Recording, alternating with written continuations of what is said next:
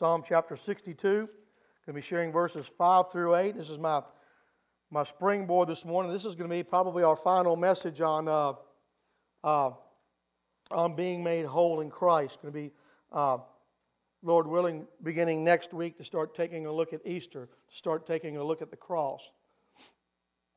But Psalm 62, verses 5 through 8 going to share with you. And if you're physically able, able, if you'd stand in reverence to God's word, please. And in Psalm 62, beginning in verse 5, we read, My soul waits silently for God alone, for my expectation is from Him. He only is my rock and my salvation. He is my defense. I shall not be moved. In God is my salvation, my glory, the rock of my strength and my refuge is in God. Trust in Him at all times, you people. Pour out your heart before Him. God is a refuge to us. May God bless us by the reading and the hearing, but most especially the doing of His words. You may be seated.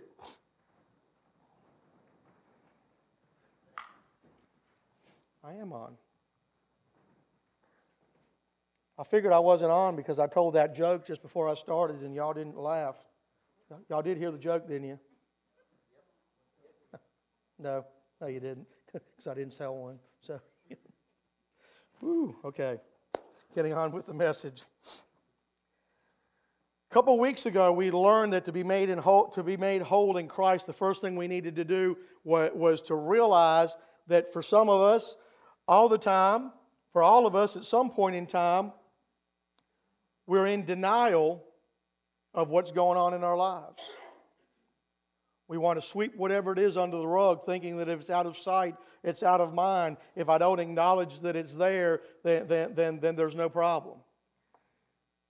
And then last week we, we learned that apart from God, when we do step out of that denial, when we are willing to admit that there's something wrong in our relationship with God, a hurt, hang up, or a habit, or, or a sin that's keeping us from being made whole in God, we learn that even when we recognize that, we're powerless to change on our own. That there's no way we can change apart from God giving us the power, apart from God working in us and working through us to make the changes in our lives that need to be changed. And sometimes we get to that second point, and we, we, when we realize that we are powerless, we lose hope.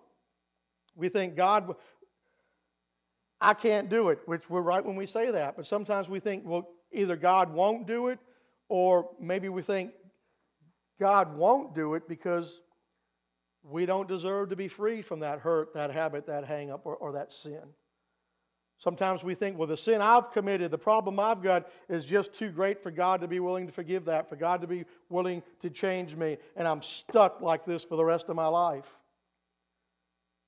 But we're going to see this morning that, that with just a little bit of faith, a little bit of trust in God, that there is hope to bring about that change because God is constantly desiring to work in our lives. And in Luke 15, the story is told of the prodigal son. Most of you know the story. There was a, a son who was, man, beyond rude.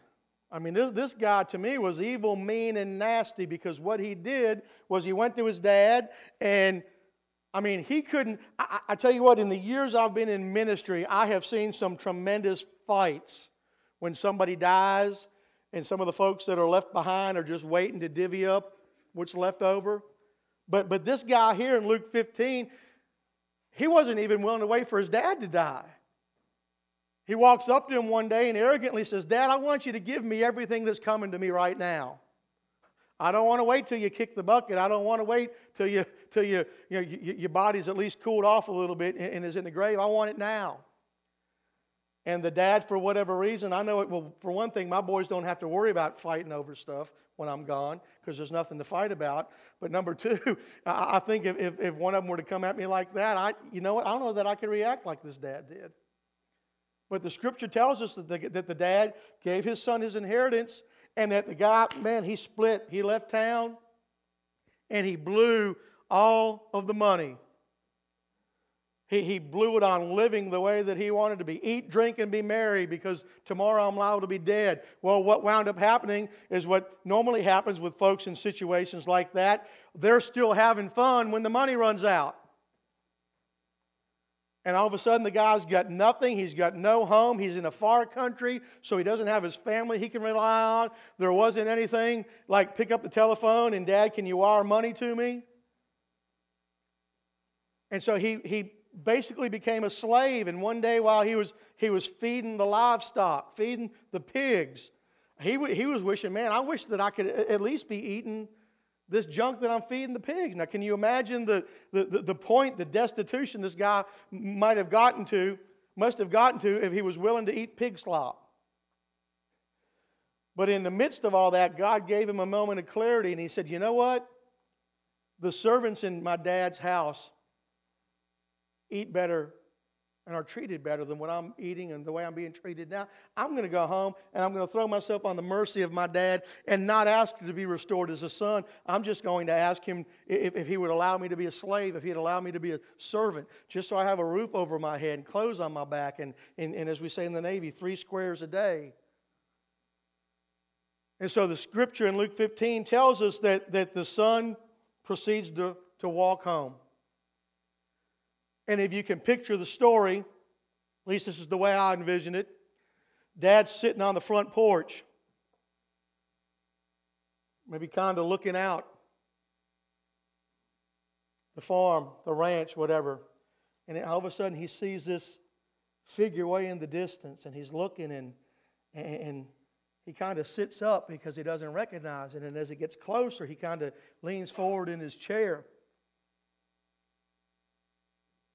Because he he's thinking, I, I think I know who that is, but but but but can it be? And the figure gets closer and, and he, he comes to the realization that it's his son. And instead of being dignified and, and pompous the way they were that back in that day, because it was improper for a, a man, a, a gentleman, if you will, to, to take off running. But in spite of what tradition told him he shouldn't do, he saw that son, and the Bible says he took off running for him. He took off running for him and he, he, he ran to the son and he just wrapped his arms around him. And, and he didn't restore him as a slave, he restored him as a full member of the family. In fact, he said, My son was once dead, but he's back now and, and, and he's alive. And, and, and folks, see, the story really to me isn't about the prodigal son. The story is about a father who is always reaching out to his children. And the Father in that story is a picture of God in our lives. We may wander, like the, the, the, opening song. We might, might wander in our sin. We may walk away from God. We, we may be out in the far country. But God is always pursuing us. And because God is always pursuing us, that's what should give us hope. There should never be a time in a Christian's life where we think, I've messed up one too many times. There's no way God could ever forgive me of this because I, I, I, keep engaging in this same sin and, and I try, but I, but, I, but I can't knock it. Or it seems like every time I turn around and I've got choose, two choices, I always choose the wrong thing. And, and, and there's going to be a point where God's going to throw in the towel and say, forget about it. I don't want anything to do with you again. But, folks, the hope we have in Jesus is, is the hope, hope, but it's the fact that we will never get to that point with God that if we're willing to repent, if we're willing to turn from our sin, if we're willing to give God that hurt habit or that hang up, God is right there to welcome us back into the family and not just welcome us into the family, but He's willing to do through us what we can't do on our own. The Father in this story is a picture of our Heavenly Father reaching out to His Son, reaching out to us a father who says, like you hear me say so many times, it doesn't matter what you've done, who you've been doing it with, how long you've been doing it. If we turn to God, God's always, always ready, willing, and able to forgive us and to restore fellowship to us. This morning, the, as we had the past couple weeks, there's a, a, uh, an acronym or whatever you want to call it. I forgot this morning. Uh, out of the out of the words hope, H O P E. I want to take a look at those this morning. First of all, we want to see that in hope, the H stands for higher power. And the reason it's put like this is because, like I said, these messages I've, I've, I've gotten, I've gleaned from our, our Celebrate Recovery teaching guides. And, and there are a lot of 12 step programs out there. Well, I say a lot, but they're under the same banner. It's usually Alcoholics Anonymous or Narcotics Anonymous, maybe Gamblers Anonymous. But they always tell you that to get through, to be able to work the steps, to be able to turn your life around, you need to give your life to your quote unquote higher power. Well, what we want to see this morning with that H is we need to turn to our higher power, but that higher power is Jesus Christ. Not only is He a higher power, He is the, He is the only higher power. In fact, Jesus tells us in the scriptures, I am the way, the truth, and the life, and no one comes to the Father but through me.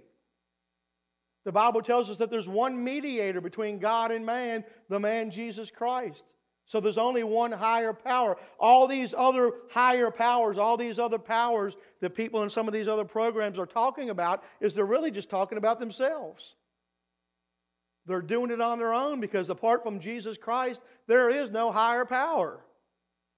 It's not a matter of well, they're, well, they're following a false God because there isn't any other God. There isn't any higher power. There's no great spirit watching over all of us, and all you have to be is sincere. There's no all paths lead to the same God because all paths don't lead to the same God. If all paths led to the same God, Jesus wouldn't have made this statement saying, I am the way, the truth, and the life. If all paths led to heaven, then Jesus wouldn't have. What kind of loving God would he be if there were many ways to heaven, but he said, I'm still going to send my son to be tortured tortured and to be nailed to a cross. People talk about, well, if he's a loving God, why does he allow this, that, and the other to happen? If he was a loving God, he wouldn't have sent his son to Calvary if there was any other way to reconcile people to him.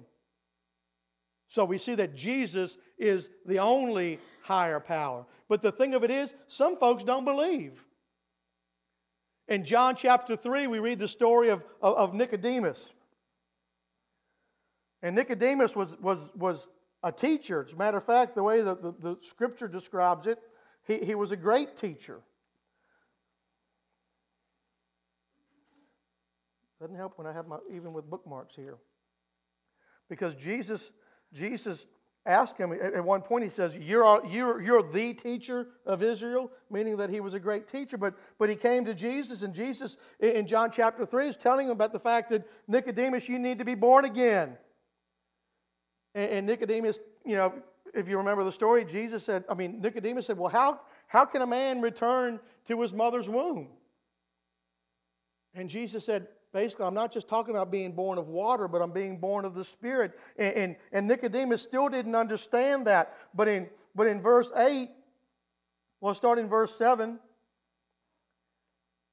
Jesus said, Do not marvel that I said to you, You must be born again. The wind blows where it wishes, and you hear the sound of it, but cannot tell where it comes from and where it goes. So, every, so is everyone who's born of the Spirit.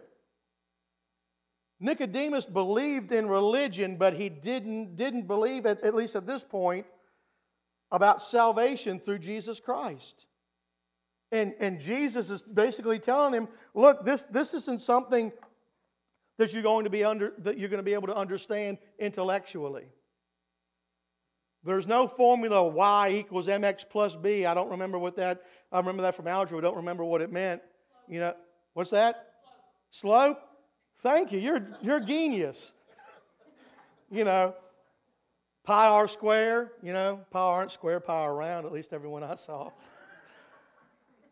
There's no mathematical formula because it's all about faith. It, it, it's all about hope. And, and what Jesus is saying here is, is you can't see it. See, we can't see faith.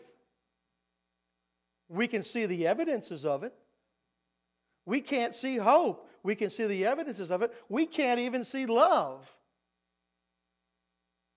If Tammy, I think she's down in the basement, if she were to come up here, come up here and walk up here and I gave her a big old hug and a big old smooch, you couldn't sit back there and say, see, that's the definition of love. No, that's evidence of love. That's a demonstration of love, but you can't see it. And the same thing is true of salvation. We can't see salvation. We can't, we, we can't reproduce in a test tube salvation. We can't come up with a mathematical formula for salvation. And Jesus is kind of, you know, to me, I'm thinking Jesus is saying, you can't see the wind, but you believe there's a wind. But yet, people don't want to believe in salvation through Jesus Christ because they, they can't nail it down. They can't put a definition to it. They can't reproduce it scientifically. So, some folks don't believe. But we see acts of faith. We see acts of love. At this point, Nicodemus didn't, didn't believe at all, but we're called, we are called, those of us that, that do believe, to testify of that belief. In 1 Peter 3:15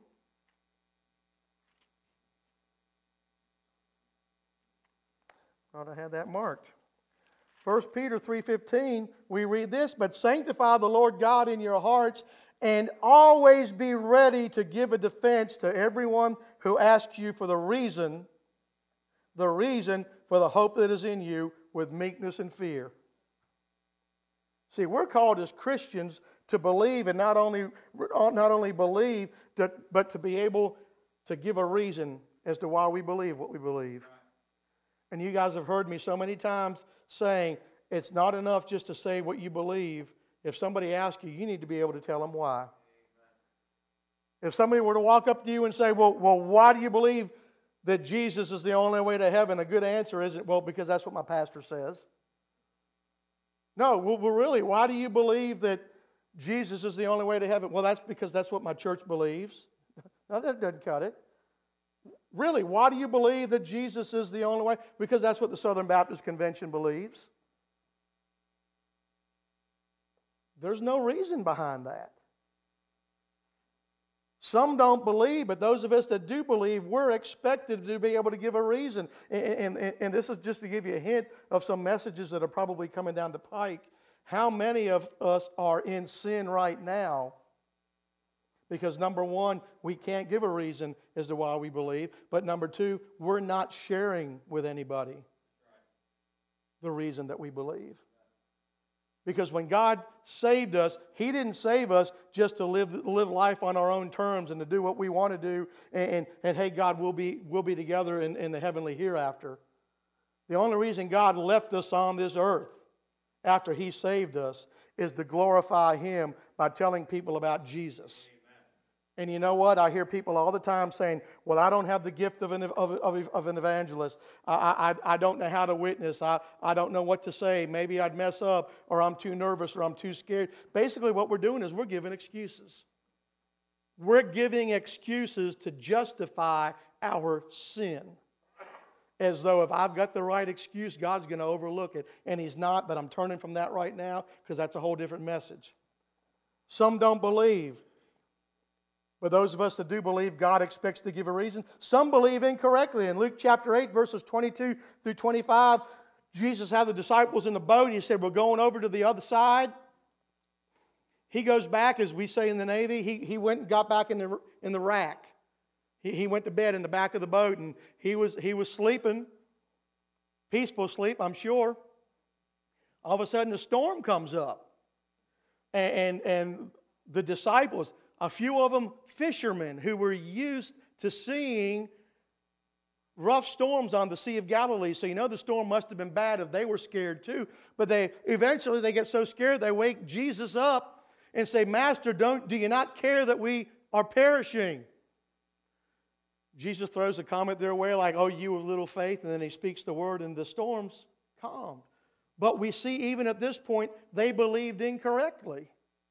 They believed that Jesus was a great teacher, that he was a, that, that, that he was a great prophet, that maybe he was the one that was going to lead Israel in the rebellion against Rome to, to throw the shackles of Rome off, and Israel would become a nation again. So they believed in him, but at that point they believed incorrectly.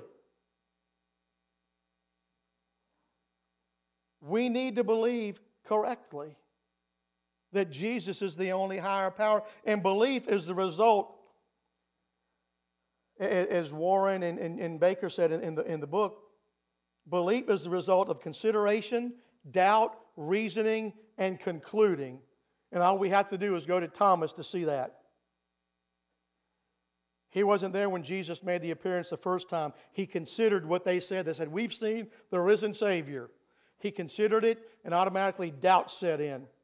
No, you, no, you didn't. There's no way. I saw him die on the cross, although I was way away, and I know they buried him in the tomb.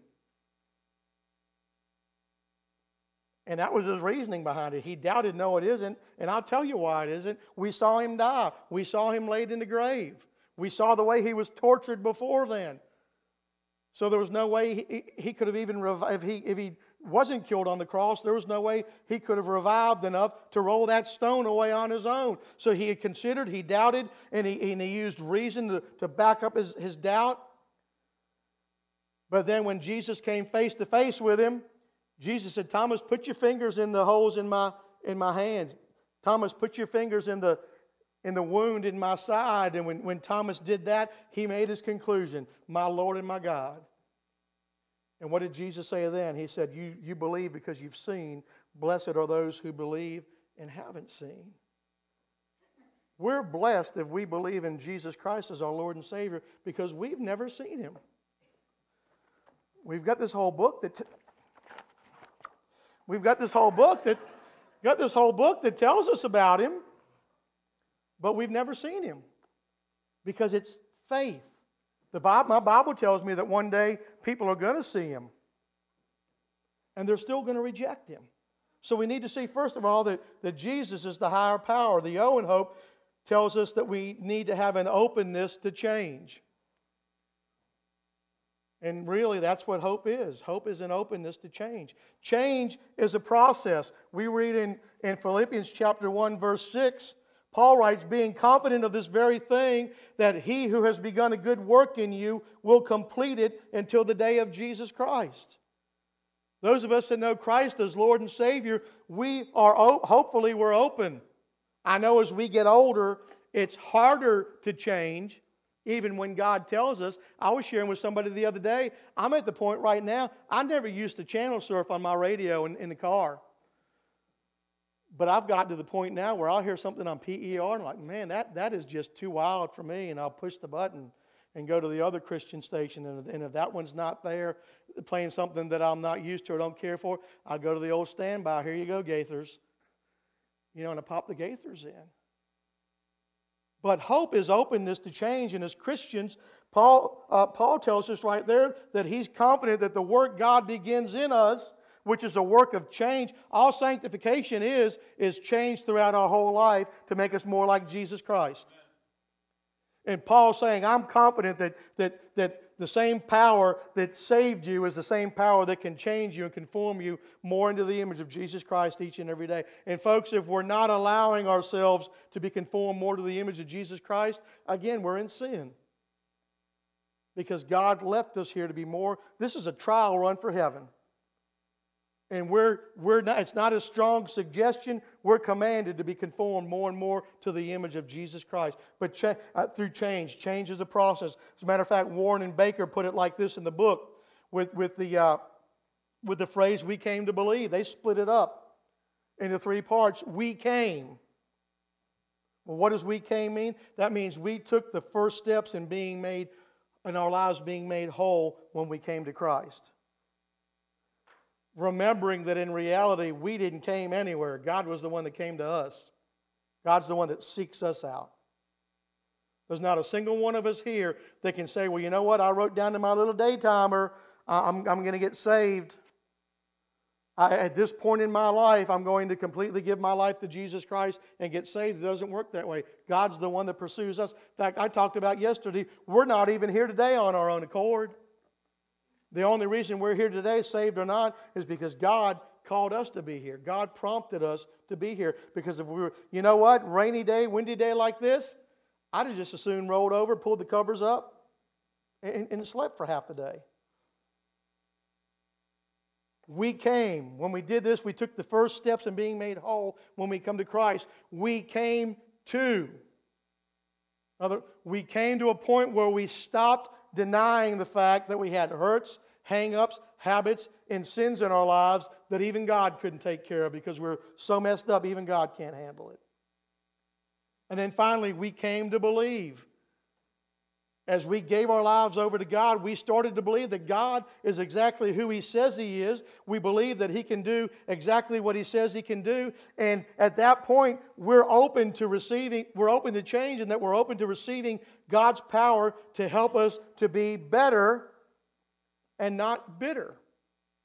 Instead of allowing these hurts, hang ups, habits, and sins to drag us down and keep us bitter our whole lives, God promotes, God starts, God does the change in our lives to make us better, to conform us again more to the image of Jesus.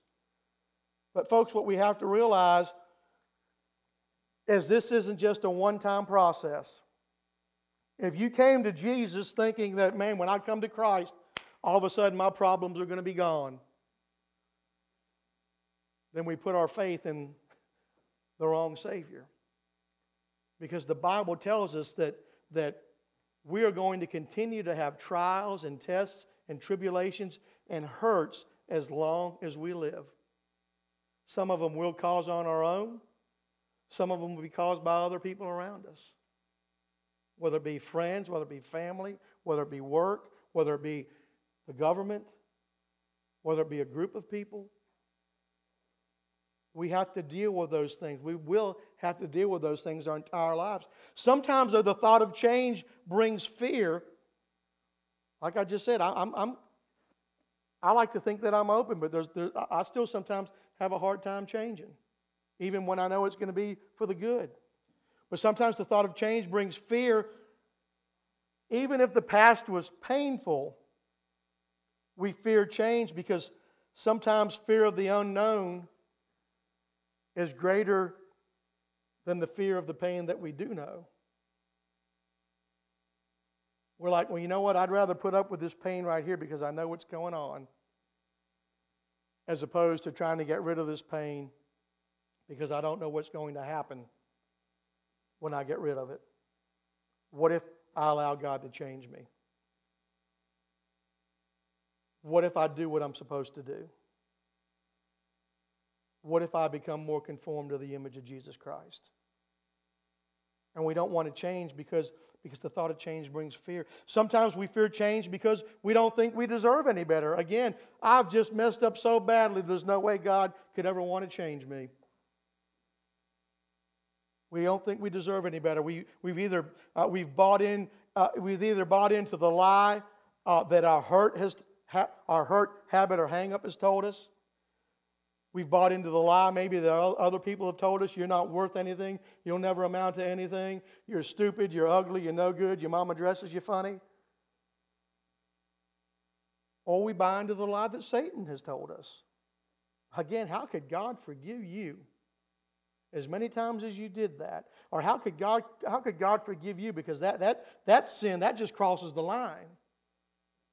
And we're afraid of change because we buy into the lies. But we need to remember that on our own, we, we are powerless to change. But with God's help, there's hope. One of the statements they make in the book that I really love is this God does not waste a hurt. God does not waste a hurt. We may be going through trying times because of our own sin, because of sins in the past. But if we're willing to give those things over to God, if we place our hope in God and give those things to Him so that He can change us, God can take that hurt and use it for His glory. You hear me say all the time that, that it, it's so important for those of us that have been through trials and testings and tribulations to realize that, that maybe, or that at the very least, maybe some of the things we've gone through has been for God to teach us so that we can teach somebody else. I've never lost a spouse. I've never been divorced. I can be compassionate and I can give people answers through the scriptures, but I, I, I couldn't minister to somebody to the degree that somebody that has, lost a spouse or has been through a divorce has. I've never lost a child. There's only so far I can go in ministering to somebody who's lost a child because I've never really been there. All of these are bad things. I, have never had to deal with, with, with, with my spouse or my children or my wife having some kind of, some kind of d- disease. So again, I can only I can only minister so far, but but what God does and I'm not saying that these are necessarily the reasons God puts us through these things, but what God can do is take our experiences after we've gone through these things and use them for the good, and that we can minister to other people that are going through similar things. Because again, as I've been saying so much lately, God is still in the miracle working business. God still speaks, but sometimes God chooses to do miracles and God chooses to speak through the people that He puts around us that are, that are brothers and sisters in Christ. If we're willing to listen, if we're, again, if we're open to the change. So we see H, the, the higher power, is the one that can bring the change about us. Secondly, O, we need to be open to change. Thirdly, I want us to see uh, that through hope and faith in Jesus Christ, we've got the power to change. You know, many times we've tried to change on our own. We've tried living lives, living our lives by ourselves on our own terms and in our own power. And, and, and as somebody, I, I, won't name names today, but as somebody in our church likes to say, and man, we did such a bang up job in doing it, didn't we? And we try to live life on our own and, and, and we just totally mess it up and it got us nowhere. Maybe in the eyes of the world it gets us somewhere, but in the eyes of God it gets us nowhere. And even if we have enough discipline to change, the change doesn't last very long. I disciplined myself before Christmas because the doctor told me that I was on the verge of having diabetes. I dropped like 25 pounds in two or three months. Guess what? I think I put, last time I got on the scale, I put about 10 of it back on. Yeah, I changed. And oh, by the way, whoever left Wednesday night left the little Debbie Swiss roll up here. And, and, and I walked into church Thursday morning, and there was a little gift bag on the doorknob with two packages of little Debbie Swiss rolls. Thank you so much. Okay? Even if we have enough discipline to change, and we change for a while, it doesn't last because we can't do it on our own power. God is the one that gives us the power to change. In, in Philippians 4, Philippians 4:13, we read, I can do all things through Christ who strengthens me. And what I want us to see, just touching on that verse, is that doesn't mean we can do whatever we put our mind to, whatever we decide to do, and God's going to help us do it. What that verse and that passage is telling us about is the fact that if God lays something on our heart to do, that God will give us the power to do it. God's not going to call us to do something and then, then leave us out on the far limb of a tree with nothing but a saw to saw ourselves off. If He calls us to do something, that's why, real quick plug, if you're not serving right now anywhere and you think, well, I don't, I don't have I don't have the talent, I don't have the tools to serve. God's called all of us to serve. And God will give you the equipment, if you will, that you need to be able to serve Him. But again, that's another message. God gives the power to change, but in all actuality, He doesn't give us the power to change. He, he is the change. He is the power of change because He's the one that does the changing because we're powerless to do it. But the thing of it is, we must be willing to give Christ the power and the authority in our lives because God will not force us to change. Hope draws its power from a deep trust in God. Trust in God means believing that He will do what He says He will do. If God says, I want to make a change in your life, I want to change you, guess what? He's the one that gives us the power to do it, but, but and He's the one that does it, but we've got to give Him permission. God's a gentleman, and He will not force, even with Christians, He will not force Himself on us. We've got to get to the point with our hurt, hang up, habit, or sin to say, God, I want to change, but I can't do it on my own. Would you come in? I'm giving you permission to come into my life and make the change that needs to be made that I can't make, that I don't have the power to make. And God will do it. If we mean business with God, if we're honest with God, He'll do business and He'll be honest with us. Well, God will be honest with us regardless, whether we want to be honest with Him or not. And then lastly, that last, uh, that last letter, E, means that with hope, we also need to expect to change. We, in other words, we need to trust God. Hebrews 11 6. We read this, but without faith it is impossible to please him, for he who comes to God, excuse me, must believe that he is and that he is a rewarder of those who diligently seek him. We need to expect change to come, and, and to be able to expect change to come, we need to trust God. And the only thing God honors in our lives, the only two things God honors in our lives is obedience and faith. That old hymn, trust and obey, the same thing as saying, is saying faith and obedience. Trust and obey, for there's no other way to be happy in Jesus but to trust and obey. Are you miserable today and you're a Christian? Maybe it's because you're not obeying Him. Maybe it's because you're not putting the faith in Him to live through you. We need to trust God so many times. You hear me say it all the time. So many times we, we, we, when we do put a little bit of trust in God, we'll pull it back. Well, God, here I'm giving this to you, but God doesn't act just like that. And we think, well, you know what? God, it's been 2,000 years since you've been here. You know, maybe I'll just better pull this back, take this back, and I'm going to tweak on it a little bit, and then I'm going to give it back to you. I don't know about you guys, but 100% of the time I've done that, when I've given it back to him, it was worse than it was when I took it back. If I just if I had just given it to him and allowed him to work through me to begin with, I could have I could have saved so much heartache and pain and misery and sorrow and suffering over the years. But so many times, the little bit of trust, we pull it back and trust in ourselves. And the bad part about it is, so many, we, so many times we take it back and put the trust in ourselves just before God's getting ready to do the work that we wanted Him to do. Because we're not patient. We want things in our time as opposed to things happening in God's time. Instant gratification does not work in the spiritual realm.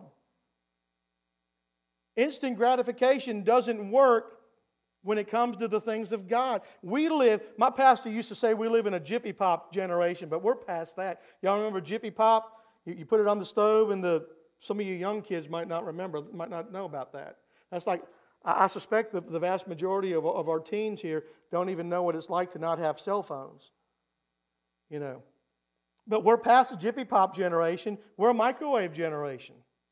We put that microwave popcorn and we want it to cook fast. As a matter of fact, she's not there. Sometimes it cooks so fast that it burns before we can stop it. You know when we've had a Team Kid Award night? When you smell burnt popcorn downstairs. No, it's not Bonnie. I won't, I won't mention I won't mention who, who that is, but her, her, her the first initial is Tammy. but I, I see Perry. Perry. Perry holds me. Perry and Sherry both hold me accountable when I do that stuff. But at any rate, I'll ask her to forgive me when we get downstairs. Uh, but instant gratification doesn't work in the spiritual realm. If we if what we want doesn't happen right away, we, we, we think that, that it's not going to happen. If God doesn't answer our prayers or make the changes we, we think need to be made right away, we think either He doesn't hear us or He's not, he's not all that the Bible says that He is. Either God doesn't want to do the change in my life or He doesn't have the power to make the change in my life. And when we say that, we're, we're, we're, we're, basically saying that He's not everything that the Scriptures says that He is. But in 2 Timothy chapter 1, verse 12, we read this from the Apostle Paul. And this is a hymn also. For I know whom I have believed and am persuaded. I'll just sing it. For I know whom I have believed and am persuaded that he is able to keep that which I've committed unto him against that day. God's word tells us that he's going to do it. If we put our trust in him, he's going to do it. But the thing we need to do in finishing up to get this hope going is we got to get started to begin with. We've got to take that step. Matthew 17, 20 tells us that, that if we have the faith of a mustard seed, we can tell that, tell a mountain to cast yourself into the sea. In Mark chapter 9, the story is told of, of a man who came to Jesus and, and, and his daughter was, was, was sick. And Jesus asked the man, Do you believe that I can heal her? And, and the man was honest enough with Jesus. He said, Lord, I believe, help my unbelief. What he was getting at was, Lord, I believe. I just don't know right now if I believe enough. But God answered that prayer. You know why God answered that prayer? Jesus answered that prayer because the man was honest with him about where he was. If we're honest about God as to where we stand in our belief, God is willing to meet us there. If we step out with what little bit of faith we have, God will honor that. And during the change process, not only give us the hope of greater change, but He'll give, or uh, give us the faith for greater change, but He'll bring about that change as long as we're obedient to do what He tells us to do. John, I'm going to make this change in your life, but this is what I want you to do. I want you to do A, B, and C. And I could even sit there and say, God, I don't know how this is to, this could possibly happen. But I, I, I, trust you and I trust your word. So since you're telling me that, that you're going to change me if I do A, B, and C, I'm going to do A, B, and C. And God, I'm even going to be honest enough, honest enough to tell you if I have trouble doing A, B, and C, will you, will you help me to do A, B, and C? And God's faithful and just to do that. He'll give us the faith, He'll give us the strength to do what He's called us to do. H, higher power. The only higher power is Jesus Christ.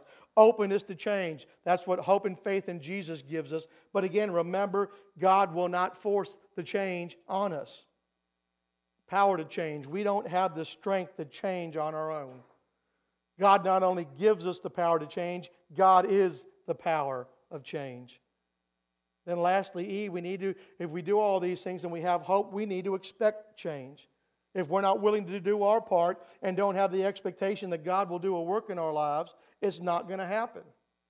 Remember from last week, we can't do God's job and He won't do our job.